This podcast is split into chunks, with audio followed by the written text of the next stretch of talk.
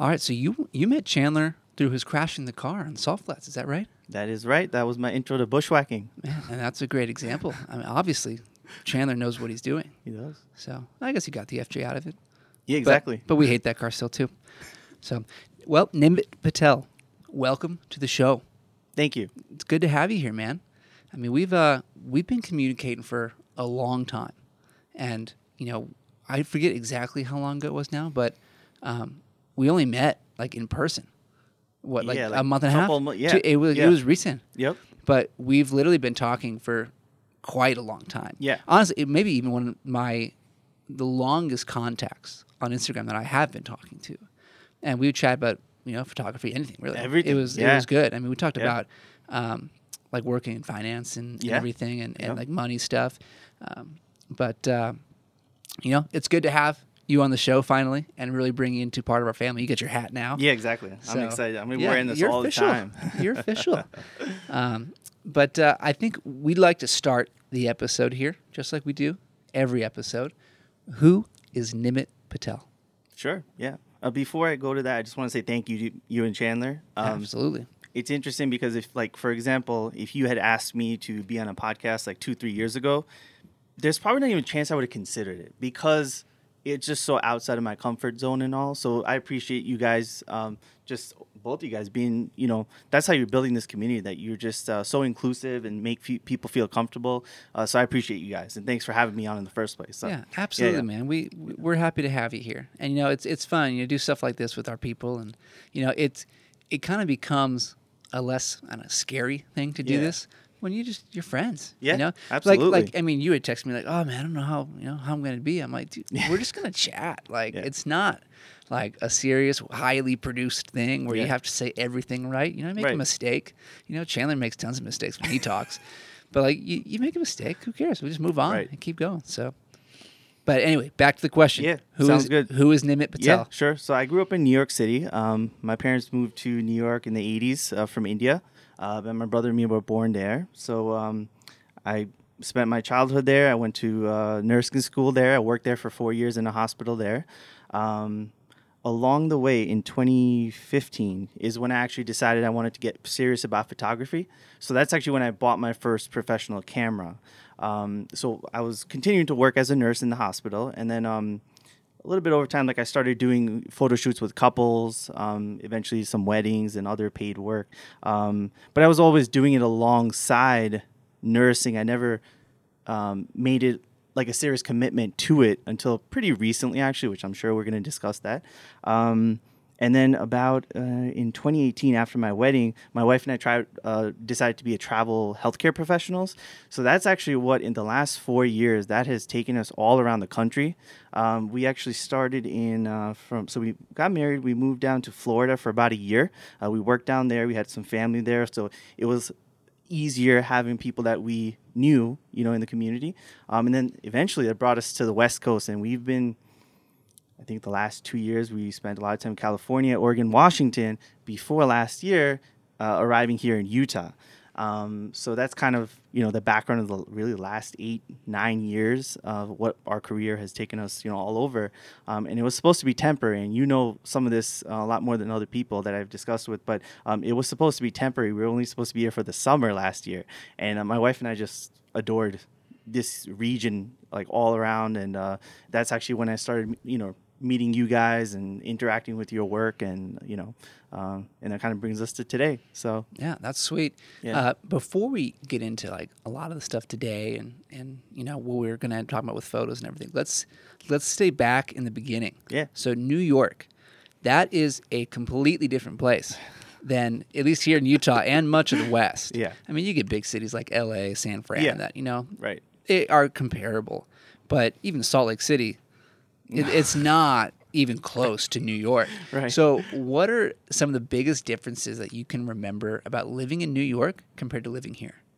That's a good question. I think not just Utah, but other places I've lived, um, like in Oregon, in particular, I would say Oregon, and, um, is growing up. It was ki melting pot, right?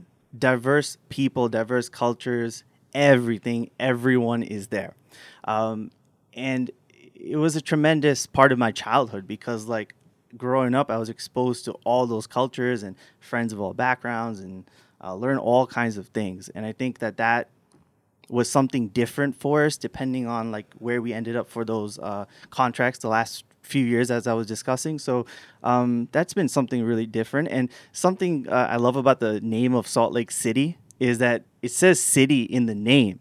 But I mean, compared to again for a New Yorker, It's it- different. it's just tremendously different, you know. Um, but that's actually one of the reasons we love it here. We like that open area, fresh air, con- you know, not congested. Like you know, that's what I'm used to, you know.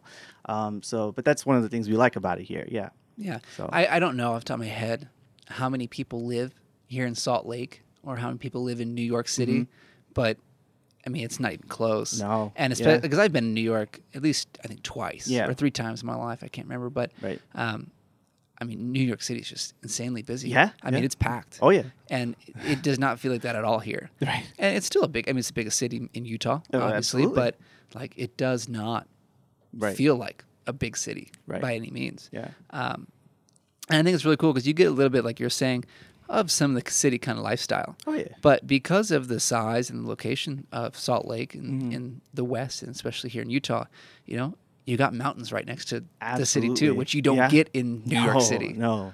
Yeah. Um, and that's something that my wife and I in particular, like just opening our window, going out into our backyard and seeing snow covered mountains in the winter for us, and I don't think we'll ever actually get over that, but uh, we didn't grow up around that, you know, and, and, and mo- pretty much until college, I was not even going to see those types of places elsewhere. So I didn't really enjoy them until I was like well into my probably like 22, 23 years old.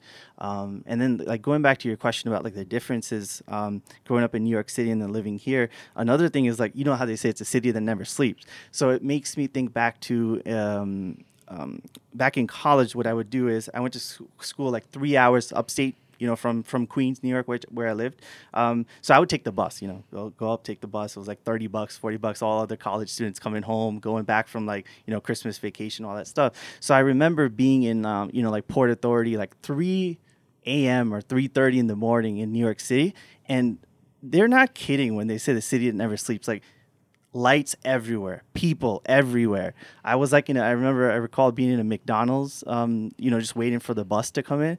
There's like, it looks like it's like lunchtime.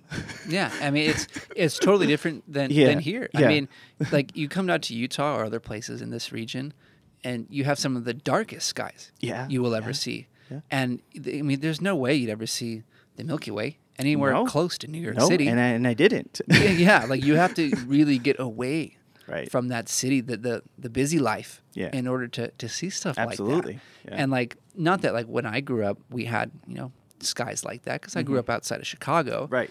but I mean, we saw a handful of stars. Yeah. I mean, I'm assuming New York is probably the same way, maybe Pretty even much. less because Yeah. it's a bigger city. Yeah. But like, you can't see any of that. No.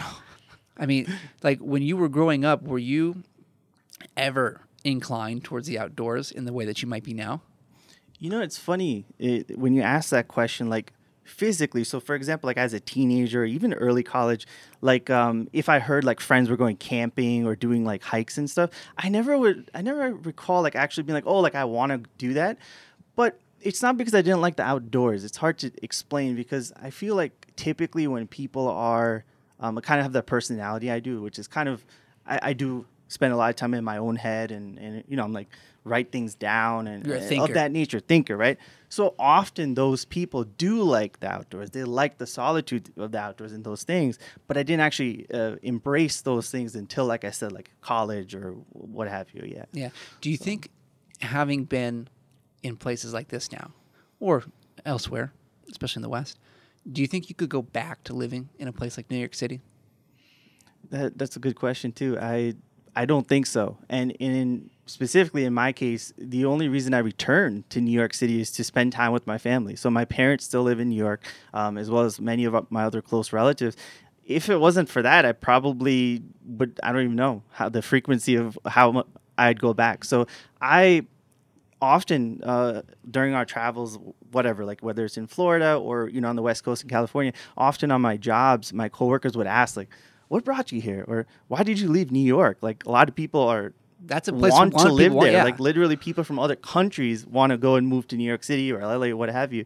And I was like, growing up in the city, I realized I didn't like to live in the city. yeah. so That, that- yeah, There's definitely a difference in, in lifestyle. Right. I mean, I grew up in the suburbs, obviously Right. not like downtown, but Yeah. um, and it's not rural necessarily, but you live downtown and you can just feel it. it there's a difference. oh yeah, uh, um, for like sure. moving through those streets, and Yeah. it's it's not for everyone. And especially, I think, like in your case, you come out to a place like this and you see everything Oh, else it's heaven. that there is to offer out here. Oh, It's like, you know, why would you not want to spend more time in a Yeah. place like this? Yeah. So, so you got out here, out west, through your journey in medicine. yes. Let's talk a little bit about that. Sure. So you, you say you went to school in New York City? Yeah, uh, Yeah. SUNY Binghamton. So Okay. it's uh, pretty ne- near Syracuse, New York. Okay. Yeah. And um, did you start out uh, nursing there, or did you was your first contract elsewhere? Uh, oh, in terms of when I first started travel Yes. nursing. Yeah, Okay, yeah. my first travel nursing contract was in Florida, in Tampa. Gotcha. Yeah. Gotcha. So um, you got to choose the location, right? Because that's how Yeah. the travel nursing scenario works. Yeah. What What drew you to Tampa? Oh, good question. Yeah. So so we have um the way that they place us for those positions is really cool because they, they staff nationwide. So we can kind of give them a, a rough area, you know, of hey, I want to be in San Diego or in a city in Florida, you Yeah. know, like a broader region. So um, we had family already in the Tampa area and um as anyone who, for example, you've moved from Chicago, and I don't know if you moved, uh, lived elsewhere before moving here, but anyone that's done a long distance move know that it's not easy thing. It's something that's very easy to talk about. Many times people Right. will say, "I want to move here" or "I want to do this," um, but when you actually put these things into action and do these things, there's nothing easy about it. There's nothing cheap about it. There's nothing. Um, there's nothing easy about it moving, right? So initially, both of us were very apprehensive about that part, leaving our families because we're very close to them and kind of missing out on that proximity, being able to spend time with them literally every week, or, you know, or whatever. Um, so that's why we chose Florida because we had a lot of relatives living there, and we're like, hey, it'll help us ease into this, you know, kind of new journey and, and being away from home. Gotcha. So- Uh, so a few quick questions. Uh, you you were moving with your wife, Yes. correct? And how old were you at the time? Um, I don't remember my age, but it was 2018. So- Okay, gotcha. Yeah. So not too too long ago. No, yeah, four years ago. Gotcha, Yeah, gotcha. yeah. And how did you like your time in Tampa? Oh, it was it was really good. Yeah, Yeah. And, and I've liked things about everywhere we've been, but uh, Tampa, um, in terms of the the city itself, it was really nice. Uh, downtown, like the uh, they had a beautiful river walk down there, um, like similar to like the one that Chicago has. Um, fantastic beaches. Um, if you're familiar with the area, there's another uh, city called St. Petersburg, not far from there, which is absolutely beautiful as well. Um, it kind of fits every you know what what people think of Florida like palm trees and beautiful beaches and sunshine. I just love the laid back um, culture down there and also uh, the weather, which was awesome. So that was actually the first time we lived somewhere that didn't have like winter. Right. You know, so like growing up in New York, and of course you in Chicago, but um, I was used to snow and all that kind of stuff, everything that comes along with it. So it was nice. I just spent all my the whole year in tank top and shorts. I mean, it didn't matter what month it was. So Must have been nice. yeah, must have been nice. Um, so this profession that brought you Mm-hmm. to to Tampa, the travel nursing, how did you get into that? Good question. So, uh, part of that is actually it kind of goes back to where my Instagram handle has come from. Actually, is kind of interesting. It's probably a good time to introduce why that's even that way. Um, so, growing up, my dad is a physician. My brother's also a physician. Uh, my family has a whole slew of doctors um, that work in medical or work in medical. Um, so growing up, even into I want to say about sophomore year of college, um, up until that point, I was actually on that track myself. So I was pre med. I was taking all you know whatever courses are related to that, preparing for that. But every time it actually came up um, in a conversation, um, like like oh like why are you doing this or like do you really want to do it? it was like kind of like nothing like nothing came from that discussion like i never felt passionate about it i never actually felt like it was the right path for me. Um, but I was also, and I'm still relatively, I would say, but I was very practical too. So I didn't want to um, switch to something completely different and take a big, big risk where I'm not sure where I'm going to end up after college. So after a lot of research and thinking, um, I ended up on nursing. And the reason for that was actually that I discovered that you could be um, a traveling nurse. Um, so that was actually one of the big reasons I even went to nursing school.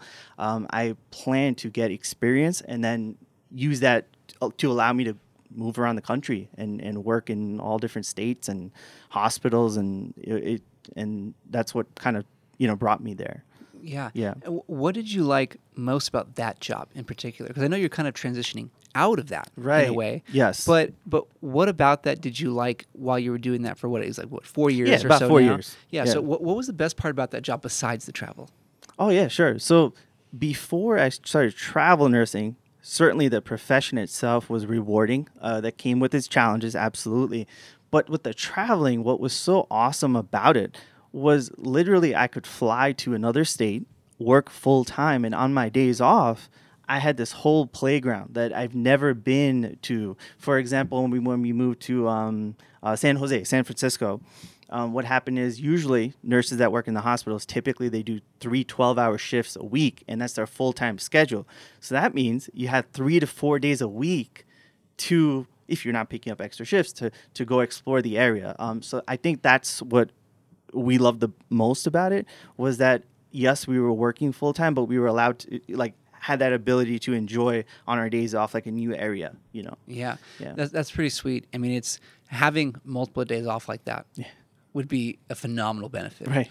I mean, everyone for the most part gets Saturday, Sunday. Yeah, but, of But if you can have three or four day weekends yeah every single week, that would be pretty Yeah. cool. I mean, I can only imagine what I would do if I had that time every week. It'd be fun. So you came from Tampa to where after that? uh, we went to california san jose San Jose. Yeah. And how did San Jose on the West Coast compare to the East Coast? so again, lots of some overlap, but lots of differences too that that we noticed. Um, what I love about California, I still do believe that. Um, in terms of the landscape and like diversity of the landscape, I think California has like, and it's a very large state certainly, but it really has it all. Um, we absolutely loved our time there. Um, everything on the coast from inland, so Lake Tahoe, all the national parks. Um, it- it's just tremendously exciting to explore those areas. Yeah. Yeah. Um, with all the places that you've been to, Mm-hmm. you know, you've certainly seen some really cool things. But if you had to move again, where would you want to move to? Ha ha ha. That's a good question, and I know the answer to because uh, before deciding to move here, that's something that my wife and my wife's name is Shreya that we would constantly talk about. And it's funny that you you asked that question because even after we moved, so it's been about a year since we bought the house. We've been here longer than that, but we moved in in January. Um, and it still came up, you know, like maybe like a couple of months after moving in, like, hey, like, did we do the right thing, or like if you could, you know, like, would you decide to move somewhere else? And every time we both end up on no, that it would be right here. Um, and again, a lot of it goes back to both of our life experiences before that and like the places we've already lived and what we've seen and stuff. Because as you know this too, or hear people say, there's also tons of people that want to leave Utah. So, but I've but I've seen that everywhere. So, for example, in New York, I've heard people say, "I don't want to live here anymore." California, I don't want to live here anymore. I think a lot of that is um, just uh, personal preferences are very different um, in in terms of those things. And something that really comes to mind is, for example, uh, Utah is still a good example, but California. So California, there's tons of people who lived in California all their lives and haven't been to one national park Right. because that's just not their lifestyle or what they prefer to do with their time, you know? So I think all of those things come into play and, you know, kind of influence where you feel right at home. So, Yeah. And Salt Lake, and the for a lot of people, and certainly like us, it definitely feels like home. Yeah. To a very real degree. right. Um, so you were trying to transition out of the nursing field Yes. now, Yes. and and dive more into photography. Yes. What sparked that change in you? Sure. Yeah. And uh, again, that's a great question and something I'm very actively for the last three, four months, I want to say, kind of working on that transition. Um, so the spark that you're talking about, actually, it's been there since I started working as a nurse. So I mentioned about how I never felt like it was the right fit for me to go to medical school. But if you, you know, what we were just discussing, I was never like it was not a pre-planned thing to go to nursing school either. So before I switched into nursing, I actually looked into a few different things like graphic design and things because I've always loved working on those types of things. Like I used to make simple websites, um, you know, do graphic design just for myself personally, um, make simple websites for like friends for projects they're working on. Um, so I actually considered switching into that. But what what brought me into nursing was like the practicality of it was that hey after school i know that there's something i can count on and you know be secure now going further from that so fast forward to finishing nursing school and then actually starting i didn't know what i was signing up for in, in a lot of uh, a lot of different ways i mean that um, like what i did day to day on a shift um, all the responsibilities that i would have on a shift um, as i mentioned i was exposed to what like a doctor does quite a bit growing up. You know, I saw what my dad did, and then eventually my brother. So I knew kind of those things, but um, I didn't realize how stressful and how bad for my mental health it would be, honestly. And uh, fast forward again, so let's say two years, three years into my career, I had already started thinking about how I'm going to escape, you know, like from that career. And again, I'm grateful for what it's provided for my family. I'm grateful for everything I've learned. It's been, um, as a lot of people discuss, like it's the challenges that are the things that actually help you grow in life. So I have learned so much and seen so much in the hospital where I work that it kind of set me up for um, being able to handle kind of everything that's thrown at me later, if that makes sense. Right. Um, but going back to the spark, so I already had known that hey, like eventually I'm gonna want to do something else. Like this is not what I feel like I'm being compelled to do. Um, until 2015, which I mentioned at the beginning, like I didn't actually consider photography as that. Um, but I, actually, how I started photography was um, I would. I don't even think it was. It wasn't our camera. I feel like just at any family event, you know, like I was actually the youngest, so they would kind of just hand it off to me, like kind of pawn off that responsibility. But what I started to notice is people would come back and like look at, you know, like after the event, they would look at the photos and they're like, you have a good eye for that or like you're good at this and um, i didn't really hear a lot of that growing up my parents were super like supportive in general so it's nothing like that but like something specific about a skill like that you know right. like that that i was good at i didn't really hear a lot of that but uh, that goes back to probably just not doing much. Like like I said, I did not spend time outdoors. I was spending hours playing video games all day and stuff like that, right?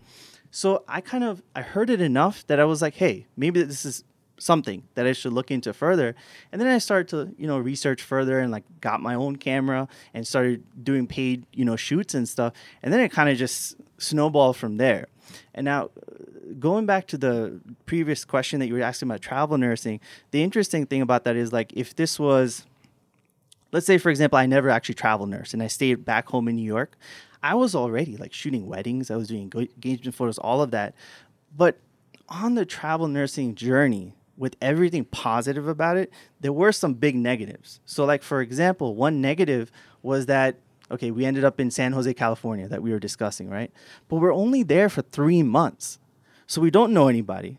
I'm working a full time job with an irregular schedule, right? Nurse's job.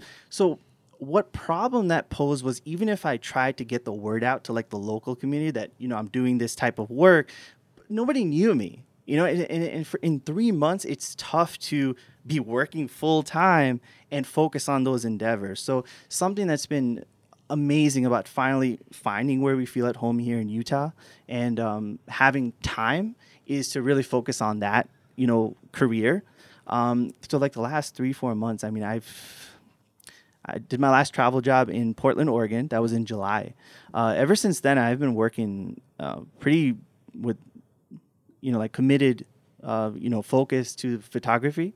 Um, so, I mean, I'm sure we're going to talk more about that, but it, it's giving me the time to focus on that, if you will. Like, you know, working for the last seven, eight years as a nurse, you know, having built up, you know, a little nest egg so that I can focus on these things that actually, you know, mean something to me. So, yeah, that's great. Yeah. And and there's definitely a real thing of what you just mentioned about not having the time or like being so new to a place and not being able to really build some kind of client base or a following in a mm-hmm. new home, you know, that you're only there yeah. for three months. Like that's hard unless you already had a following to begin with, and, Right. and your work is known Right. nationally. Like, but for most of us, we don't have that ability, um, and especially if you're doing things like portraits and weddings, like a lot of your work comes from word of mouth. Yeah, absolutely. And, so you get to a new Yeah, place, and yeah. it's like suddenly you know no one. There is no word of mouth. There's no spreading of your work. Mm-hmm. Right. And so you have to start all over again. Yeah.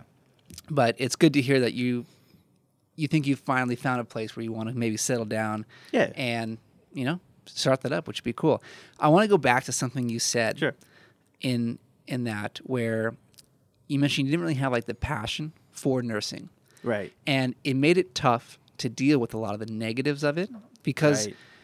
Because I experienced that a little bit myself as well going through my coaching career. Mm-hmm. Right. I knew, I don't know, three or four years before that while I enjoyed volleyball and it was my life, there was something about it that I'm like, I don't think this is it for me. Right. And I never really could get past that and actually move on.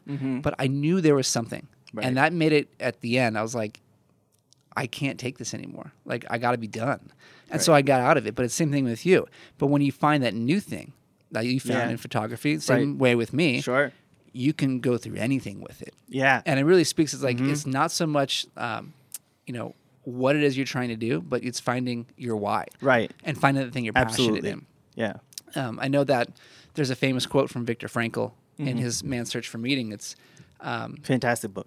yeah, fantastic book. It's definitely one that that people should should Mm-hmm. go pick up. But it's you know people can survive anything if they have a why, Hundred percent. and it sounds like it's kind of what you went through too. It's like you know if you're not really into something like nursing, it's gonna be hard to stick that out through through thick and thin. Right. But if hopefully this photography thing works out right. for you, Yeah. you know, sky's the limit. Yeah, which is awesome. So let's talk about what you're doing now. Sure. So I know you had recently signed uh, a deal with a company. I can't remember the name of it. Oh yeah, I think you're referring to Helminor. Yes. Yes. yeah. Yes. So let's talk about Helminor. Sure, So yeah. what are you doing for them, and Sure. what does that job or contract look like? Yeah, awesome. So, um, before I even go in specifically about Helminor, um, it's really interesting because again, it relates to everything we're talking about, like um, how you plan for things in life. But it's important to plan, but it, it rarely actually turns out how you expect to, and that's kind of like how Bushwhacker started, which we were discussing before. So, um, Helminor is a is a art gallery based in Laguna Beach. Um, the the founder, his name is actually Brent Brent Blossom. So, um, I actually I've been selling my photos.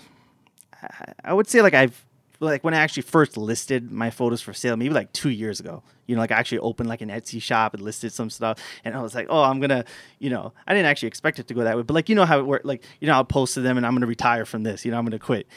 Obviously, that Doesn't did not that work, way. and there's things I've learned along the way that now I understand why it didn't happen that way. But anyway, so like so now coming back to like how I you know just finished my last job in July and decided to get really you know uh, serious about it. So I kind of went through it all again. So I relisted uh, photos, um, uh, you know all the specifics about it, how I'm going to fulfill orders and all this kind of stuff that goes along with it. Now during the course of that, I decided to uh, make an Instagram specifically for my shop, so that way kind of when somebody comes there, they can quickly see that like what what what the goal is that this is just photography it's art that you can buy. And, and so it's straight to the point versus like someone um, which i see often is the case like you know when you go to like someone's personal page it's not always apparent that they even sell their photos you know? And a lot of times people are not going to click on links and all that kind of stuff. So anyway this um the shop Helminor, what happened was I was actually as I started posting um, on my shop uh, profile, somehow you know with the algorithm or whatever, I started to interact with more companies. Um, there are you know other companies that started like four or five years ago that are lifestyle decor, you know art companies like that. Um, was one of the ones that came up. I think I don't remember if I saw like an advertisement or something, but I, you know, I followed them um, in hopes that actually, like, you know, down the line maybe they want to do a partnership or something. So I actually I reached out to Brent one day, and what's funny is he he responded right away. He was like, "Oh yeah, like you have excellent you know work and stuff," but he was confused also about like what that page was. He thought that I was actually do like a like a art sales company um, because of the quality of the photos and he really liked them. So he thought that I actually had like agreements with photographers that I was selling their photos for them. And I was like, no, like this is all my work. because I had to make it clear that this is my work. I'm not selling other people's, you know, work. So it kind of just, you know, went from there. But we discussed more. Um, he actually he worked in creative uh, and marketing for at least ten years actually himself. Uh, so it's very interesting that um, you can actually go on the Helminor website and read their story to get a little bit more insight on this. But he started the company after years and years of developing other people's brands, other people's uh, companies, and he finally decided that he wanted to do something himself, you know, for himself, for his family. Um, and it kind of just matched what a lot of us are, are hoping to to do you know eventually at some point um, and then um, he actually he thought my work was you know good enough to feature on his website there's about I think like nine or 10 photographers uh, right now. Um, it was very meaningful to hear from someone who works in creative, um, who has experience in that industry, um, and him seeing that there was something in my work that, you know, kind of matched his um, mission with the company. Um, and like that's kind of very new, like as you just mentioned. So, like, I think. I think my collection just went live there like three weeks ago or something, um, and he's I mean, he is tr- tr- like tremendously passionate about his company, um, you know, advertising and everything right now. Uh, we made some sales, and I'm, I'm actually probably going to be working closer with him uh, um, on his team. So um, I don't know exactly how that looks, but it could, you know, mean that I'm going out to California more again, which I'm never opposed to go to California, you know. Um, so kind of just kind of, you know, seeing where it goes. Um, but it's certainly going back to what we were discussing before, like everything we planned, it's not something I ever expected to be doing though. Like I expected to okay, because I've shot some weddings, right? So I was like, "Oh, I'm going to be a wedding photographer, like shoot weddings, wedding." And now it's like I don't even really I do it and I do enjoy elopements. It's a little bit different, but um, I don't even think about that though because like I'm, I'm, more passionate about this aspect of it, um, and I didn't plan that though. Like it was never my intention to end up here. So uh, so it's very exciting. Yeah, and you got to remind me, how long have you been shooting? Um, so I would say about 2015, and that's when I got my Sony A7 II. Gotcha. So yeah. seven years yeah. or so. Yeah. Is this the obviously besides the work you've done with portraits, weddings, and right. all that? Is this the first kind of big contract work you've gotten? Oh, absolutely, 100. Yeah. percent And I think that. Uh, go ahead. I was gonna say, wh- what does the um, what does like the validation from someone else like that mean to you? oh man, that's hard to hard to put into words. Very hard to put into words because um, I think it's just my personality that I, not to say that I need that, getting that from people I respect, like you, Chandler, what have you, like like getting that respect, it makes me want to be better, to improve, to keep going. Uh, versus not getting that, if that makes sense. So it's not like what I derive my value from, but getting that validation from people I respect helps me evolve and, and keep improving. Yeah, it helps shape your path. Absolutely. Um, so let's talk about improving a little bit. What have you found most helpful to you in terms of getting better at this craft? Oh man, um, I think surrounding myself with other people who are better at what I'm trying to do um, is the easiest way in any industry field is to be the dumbest person in the room to be the person who's not the most talented and if you surround yourself with people like that, it's kind of like a natural. You're just gonna they're gonna rub off on you, and you're just gonna improve, kind of because you have to, right? to kind of yeah, the you only, know keep up, try, you know. Yeah, the only so, way is up from there. Yeah, um, and that that's a great thing. Now, when you were first learning, what was that process like for you in terms of figuring out how to use a camera, you know, to a better degree and, and taking better photos? Sure. Um, to this day, I have not taken a photography class or a course okay as lots of photographers right these days have not. Um, but i still have not taken a course or anything yet. I plan to to kind of you know hone the craft more um, along the way. But i just as many i went on youtube i went on um, online resources a lot of websites that had um, tutorials and um, information. Specifically when i first started shooting um, paid work is actually when i first started learning about manual mode the exposure triangle everything and what was so funny for me is like actually in college like i did fine obviously. I got good grades I, I, made it through and everything but i never recall being in a class and being like so um, like listening so intently to what was being taught because i just wasn't there. Like i was somewhere else even though i was physically there. But then with all this stuff i was like oh, that makes sense. Like, oh, aperture. It's like, you know, how open this, you know, and then how it changes, you know, like depending on what the shutter speed is, if you want to capture motion, if you want to, sl- whatever, all these things. It was very exciting to to learn, and it was actually the only thing that I had like researched and learned uh, independently outside of school, whatever you know my assignments were and stuff. Um, so it was all from YouTube, pretty much. Yeah, Yeah. tremendous resources. Yeah, and I Yeah. think I think that's really a testament to like what it's like today, and the fact that you don't have to go to like organized school or Oh, yeah. classes Absolutely. in order to Yeah. learn and get better at a lot of Yeah, stuff like what we do. Yeah. You know, th- there are definitely a lot of things like you know I have a math degree, Mhm. and go to school for that. Right. don't don't try to do that on your own. But for a lot of the creative stuff, like photography, video stuff, graphics, I mean, you can pick it up on your own. I mean, I was the same way. Um, I feel like most everyone we know is that way too. And it's like you just have to dive into something. Right. But it really is like it's funny how that changes when you find something that you love to do. Absolutely. And that's the biggest difference Mm-hmm. of all of it. So with this new craft, obviously you have this this work you're doing now with Helmet Yeah. But where do you want to go? Like what is it that you want to accomplish in this space? Yeah, and uh, again, that's a good question, and it's not um, something I've um, have like a solid plan for because again, just um, I recall actually, and I'm going to bring him up because he's been instrumental in my development in general. He's a very good friend of mine, but like in general, like really, besides my parents and my uh, besides my parents, my brother is my best friend. His, his name is Sumit. He's a doctor. He's an ER doctor in Florida.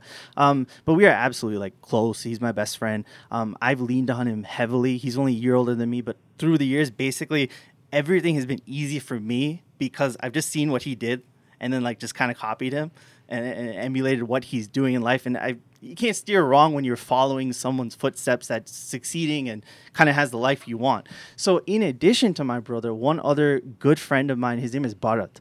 Um, he actually works. Um, it's kind of like different because like I'm a nurse, so it's kind of very kind of clear like what my role is at work and stuff. But he works in like non-healthcare. Um, he's worked worked in a lot of technology, IT stuff. So he's over the last few years, he's been like my only contact who works in like a field that's really different from mine that I could ask questions about and like learn, gain insight into another industry. And um, I had a phone call with Bharat. I want to say I had just gone to Scotland and Ireland, and I just uh, uh, you know came back, um, and we had you know I remember texting him. I was like, you know this because he knows about the travel nursing and he knows how I feel about you know wanting to change. Um, he's heard me say that I want to do more photography for years actually. Um, so I was like, you know, I'm really serious this time. Like I need help. I have some questions, and I feel like you could help me. Um, and he's really good about okay so we had the scheduled call we're talking on the phone he's really good about kind of like what you're doing in podcasts and asking people questions is instead of like offering what he thinks he, he would do or like tell you what to do he is awesome at asking the right questions that just dig deeper and deeper into like what you, what I'm actually saying to him right he's very good at getting you know into the nitty gritty of it so out of that phone call, really what I understood from that phone call, he was like, "It sounds to me like you need to commit." And I was like, "What do you mean? Like I'm serious about it. Like I'm, I'm I've got I'm improved my skills over the years. Like you know, like I'm serious about this." He was like, "Are you serious? Like you know, like without saying those words, like Are you serious? Like did you commit to this decision that you want to grow your photography business?" And I was like, in my head, again, a a lot of this was unsaid, but he did he did ask like I think it sounds like you need to commit. Um, and for me, that was like the perfect timing to hear that because, um, you know, I had just finished that contract. I did not, and I do not want to go on another contract. So here, my one of my good friends is like basically calling me out and saying like you're not committed, and that's the only issue. So after that day, basically, like every day I woke up from that point has been a little different in terms of, for example, like the day before. And again, when you, that's another thing about when you're, uh, like when you're in complete control of your schedule, what have you.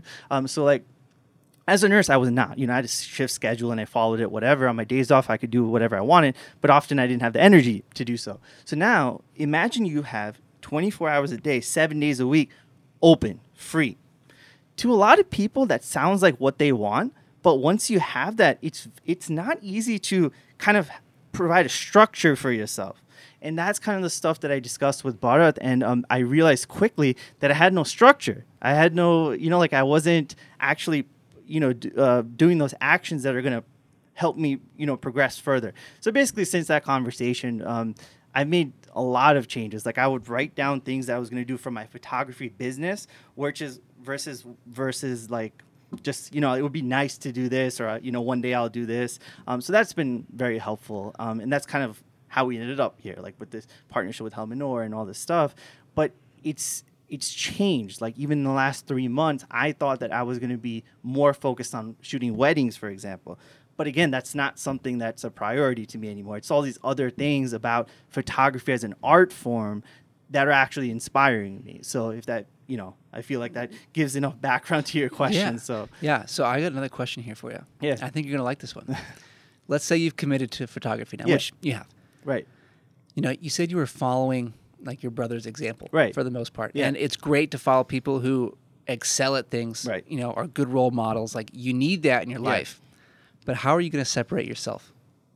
just in the industry, right? And that that is a great question. Um, for example, working as a nurse for the last eight years, yes, even in the workplace in the hospital, like there are top performers. There are people who are very knowledgeable and do well. But it's a little bit like, um, like I could just do my job, and that was like enough. You know, like take care of my patients, be authentic, and, and which is easy for me. I love that aspect of my job. But it was not it didn't require constant evolution and like leveling up my skills, if you if you will. Um, so with this photography, something that has been difficult and challenging in the last, I would say like two three years, uh, when I started shooting more landscape specifically, is like I remember like maybe like for like two three months I would you know like I'd be on Instagram. I'm talking about like two three years ago now. Um, like hey you know I want to grow or like I want to grow an audience you know? And then like you would post something and then like it's crickets. You'd post something nobody sees it you know? Like and, and, and then it's funnier too when it's like a photo that you absolutely love and you're like this is awesome. Um, I haven't seen photos like this before and still same thing. Um, so how to like because this relates to your question like what di- would differentiate me from or like other any any artist is i think that you have to start by staying authentic. So at the very beginning it's just staying authentic. So you're not creating something to share or or um creating something that's influenced by what you're seeing other people create. Because then you're not adding you, you're not adding to or, or something substantial. You're, you're kind of just You're becoming one of the herd, in a way. in a way in Yeah. a way yeah yeah um, so i think that that's kind of the foundational thing where just because like let's say um, someone any type of artist i'm talking about like painters or dancers or whatever whatever art form it, you know you want to discuss like you could do something like authentic and be really good at it for like six years seven years eight years ten years and still go unnoticed so it's it's like that's the difficulty of that i feel like, of the creative industry and something that's completely different from my medical field it, it, it was never part of it so it's been something very new for me to develop that Gotcha. And I, I love that. I think what you spoke to there is, is something me and Chandler have talked about Mm. a little bit, and that's really creating art for yourself right and not feeling the pressure, especially with Right. social media, because social media is Absolutely. bad culprit with this. yeah Like, you, you should make stuff that you're proud of Yeah. and share that stuff. Yes, And not just go out and get the Right. photo that everyone Yeah. else has gotten. Right. Be like, oh, I've done this now. And it's great to do that stuff. Of You know, course, there's cool places yeah. to see. All, you should do all of it absolutely but like you should never give in to the pressures and and Yeah. only do one thing or or whatever because you know you feel like you have to right you should always be doing something you want to and i think there's so much more value in that too oh yeah um, let's uh let's transition into something that i really am excited to talk to you about Sure. because while you do a great job with photography and all that stuff Mm-hmm. another thing that you like to do a lot is share i guess what i would call some wisdom oh yeah on social media yeah so you'll do a lot of tweets or you'll share Yeah. other people's things on Sure. instagram like, you know um, but i want to dive into this a little bit Sure. because you and i kind of share a little bit of this Yeah. same passion for this Mhm. um, where does like your inspiration and motivation come to do that on social media? Sure. Yeah. Yeah. So good question. So it kind of goes back to when I first started doing that in the first place. Is actually when I picked up a book. So many years ago, um, I would actually kind of just go into my parents' um, bookshelf and uh, pick up random books because they had fantastic um, ones there. Um, and most of those were written like they were like biographies or like as we were discussing before, just like life stories, um, real life practice. And um, that was like my first experience reading, like something outside of school. So you know, I did that for years, um, and it kind of I realized like the inspiration that you can take or um, you know develop further from people that you know have lived or done things that you're hoping to do one day rather right? So certainly i was inspired by that. I learned a lot from that. And then along the way basically it developed from just what i read or you know, like a book. It just tv shows movies listening to friends uh, from conversations. Um, i realized that there are professors i should preface this by saying there are a lot of like sayings and things that like a lot of people say but they don't actually like live that way and there's tons of those that we could talk about. Um, but in my case those things inspire me first if that makes sense. So because it inspires me a couple of years ago i finally felt comfortable sharing that with others if that makes sense. So for years these things have been sh- inspiring me personally but i thought hey like i wish that a few years ago it would have been helpful if one of my friends or there was someone that uh, i knew that could tell me these things. So that's why i share them um, in hopes simply to inspire other people the same way it inspires me and that's where it comes from um, is, if that makes sense yeah. Yeah, absolutely. Um, and it's funny because like I share a lot of that same kind of journey, maybe, um, and especially I share the the same passion for reading. yeah. Um, I will admit I haven't been great this year yes. with everything going Same on, but um, but I understand that we have a shared favorite book, absolutely yeah and that is The Alchemist Yes. by Paulo Coelho. yes What is it about that book that you enjoy the most? Yeah, that's that's a good question, and that is probably the first book, um, like you know, like novel type book that I read. Um, besides those other ones I was talking about, outside of whatever was required of me in school. Um, that book, what what really st- like you know stayed with me was how it made me feel. I remember reading it for the first time. I remember reading about the journey that he was constantly like striving or looking for something um, and then eventually, you know, along the way that he picked up wisdom or, you know, interacted with other travelers, if you will, um, who imparted wisdom on him. But a lot of it, like, for example, like we were discussing, like personal legend or like um, it is written, maktub is the word that they use in the book, um, is like hard to put, explain, you know, just the feeling that it made me feel. Um, certainly inspirational, but uh, more about um, that, that courage, courage to kind of just press onward and, and take risks in life. I think that's what I really what stayed with me from that book was the courage that he had and the risk that he took. Yeah, it's kind of like the the courage to write your own life.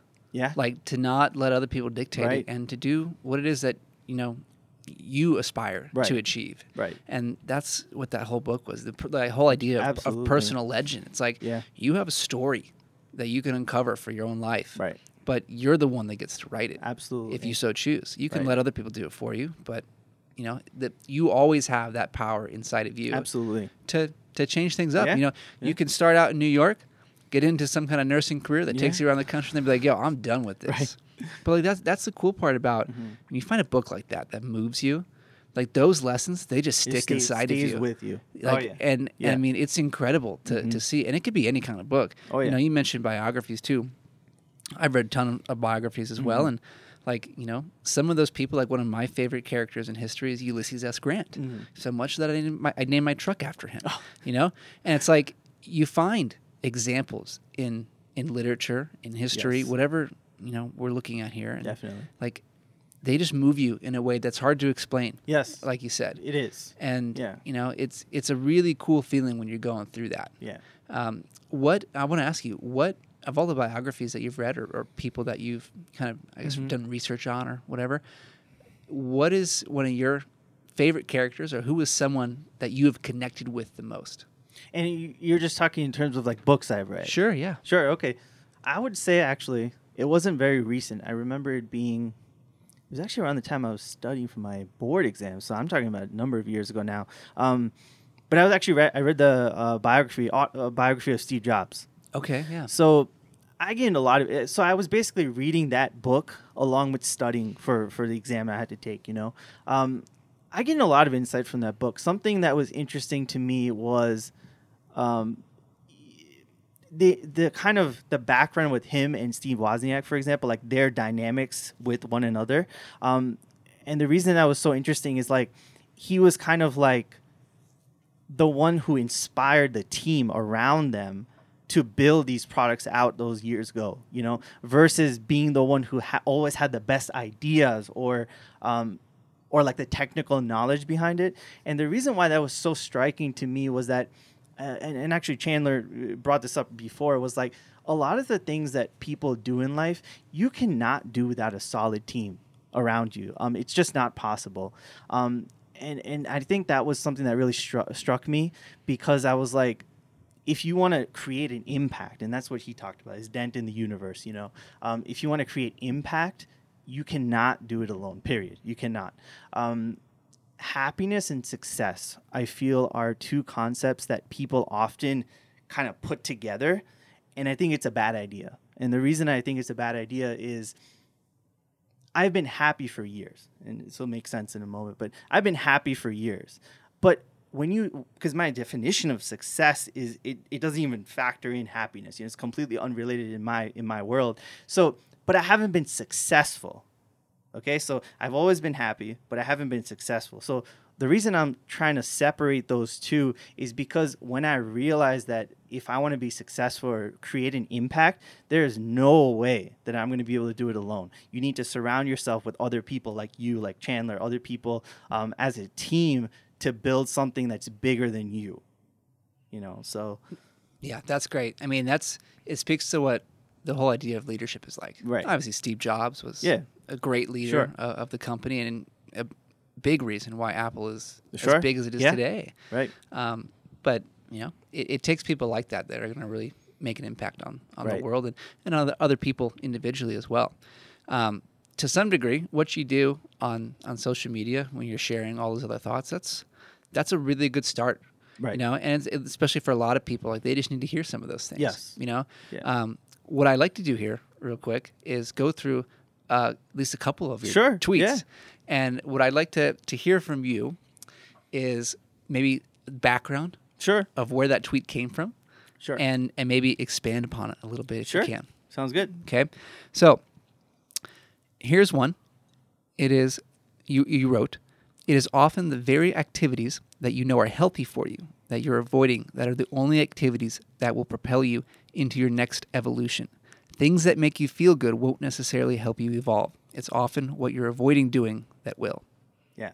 So again, all of these things are always me first. So like it inspired me first or like it applies to me and I hope that it helps someone. That's the whole point that I put it out there. Um, but in this case, I remember I was talking about in terms of myself, um, just often the things that we procrastinate on or the things um, that we want to put off because of whatever reason like we get uncomfortable or we're scared often is something that is really outside our comfort zone. Those are the things that are going to allow us to get into a space that we're actually wanting to be. So you could either push through and, and you know kind of face that fear and press on or you can just do what you makes you feel good and you can stay where you are and you can keep dreaming about ending up somewhere better, but it's not going to happen. Um, and this kind of applies to kind of more profound things in life, but also just something as simple as like weightlifting, which we've been discussing actually. Yeah. So I, I know it's not very apparent, but I have been, this is probably the most consistent I've been exercising in like five, six years, you know? So it's a big deal for me. Um, I've, consistently, I think for seven weeks now, actually, I've been lifting uh, every week. So it relates to that because, for example, like if you neglect a certain body group or muscle group, and you're talking about like four or five years from now, like let's say you only do like bicep curls, let's say, right, for like five years. Five years You from now, big biceps. there's gonna be some proportional issues, right? Like you're gonna Right. have chicken legs or whatever. But like it applies to that in terms of often it's because people don't like to do those exercises or whatever. You know, it's just an example. So that's what that was about. You Yeah. know, just trying to keep myself accountable and stay on track. So Yeah, I, I love that. And it's like you have to have like the discipline to look where you don't want to. yes, Because that's where you're going to find the Absolutely. answers. Whether Oh, yeah. it's it's building a business, working out, Yeah. like we said, like it Yeah. applies to everything. yeah, You know, and if you're really looking to grow in any kind of way, you have to be willing to try some new things. Absolutely. And I think a Yeah. lot of people, and maybe you can speak to uh, this a little bit, I think a lot of people seek comfort yeah, these days, but comfort is not going to help you grow. no, You have to be willing to push yourself to new limits and new bounds if you wanted to see something new. absolutely. And just going along with that, if you are comfortable and content, and you don't want to, that's okay too. Yeah. Well, and it's it's okay Yeah. to be comfortable and be happy for Exactly. a bit. Like I, I can Right. do a brief example. Like when I first moved here, Mm-hmm. I was in and got into photography. Was starting to see a lot of these places. I was very happy because it was like the first Right. time that I was ever in this kind of I'll say state, but I don't mean Utah. I mean like state of mind or something, where like I just felt really good, and I was like, you know what, I'm just gonna enjoy this for a bit Yeah. you know and then this year started like okay we got to do something we got to make some moves Mm-hmm. Yeah. and that's what we've been doing Right. so it's okay to feel some exactly, of that exactly, right. you got to get out of it at Right, some point Right. And, and, and that again perfectly relates to because for example as you guys were both discussing earlier before we started that um you had been thinking about doing certain things but it just wasn't the right timing whatever and that's okay but you can't then sit and say oh like we're not growing or like it's not happening because you just weren't ready at the time but then you started doing it and like you're doing the podcast and all these photography uh, you know uh, meetups that you guys have been doing and it's incredible to see and i love to be a part of it so yeah. Yeah. you know like it makes me think of this idea that's like dreams are great to have but they have to be accompanied by action absolutely you can't just sit around like you have you have to start making something happen for your life if you want to see something new so you want to see things change you can't just sit back Right, hundred percent. Um, let's go to a second one Sure. here. You wrote, if you're unprepared when the inevitable occurs, isn't that on you? It was inevitable after all. Mm. That's an interesting one you chose because it's probably a little bit for some people it might be a little darker than you might be expecting. I'm not sure, but that was actually so. As I mentioned, that I'm often in my head. Just that's just my personality. You know, constantly thinking about things and how I can make sure I'm doing the right things and improve and all whatever's going on. So that was actually in in regards to mortality. Actually. If Oh, I love it. So, uh, so a little of that is related to my job, of course. Sure. Um, but certainly, I've seen a lot of mortality at work. Um, my I'm trying to think in, in the you know pretty much my entire career has been in critical care in the ICU. So I've been taking care of the sickest of the sickest. Um, often they were not even able to talk to me.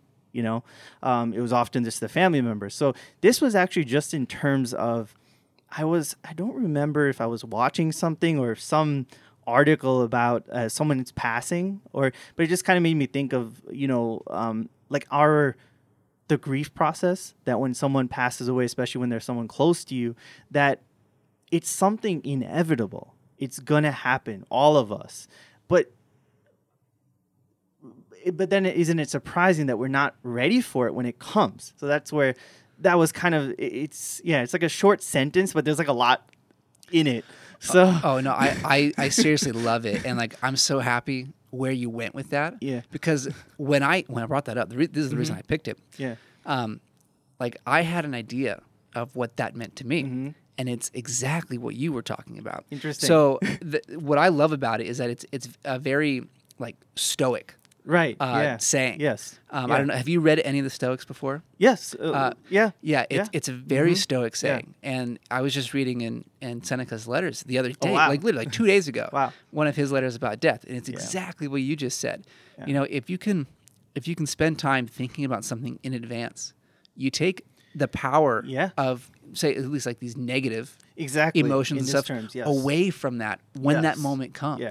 And so like with death, like right we're all going to experience it. of course And Yeah. so in a way it is our duty to figure out how to die well right and we have to Yeah. we have to ponder that a little bit. Yeah. We can't just put it off, and then the day comes. It's like, oh well, this uh, this is scary, yeah you know. But so I love where you went with that because I was like, this is exactly Yeah. what I was and that, that for. was what it was uh, related about and a lot of those things that you just mentioned that um, it's just one of those things that we all know is true or is going to happen but we often just put that off and and and, and naturally, a lot of people are not. Com- See, I've worked in healthcare, not just in healthcare, but with patients that often pass on us, you know?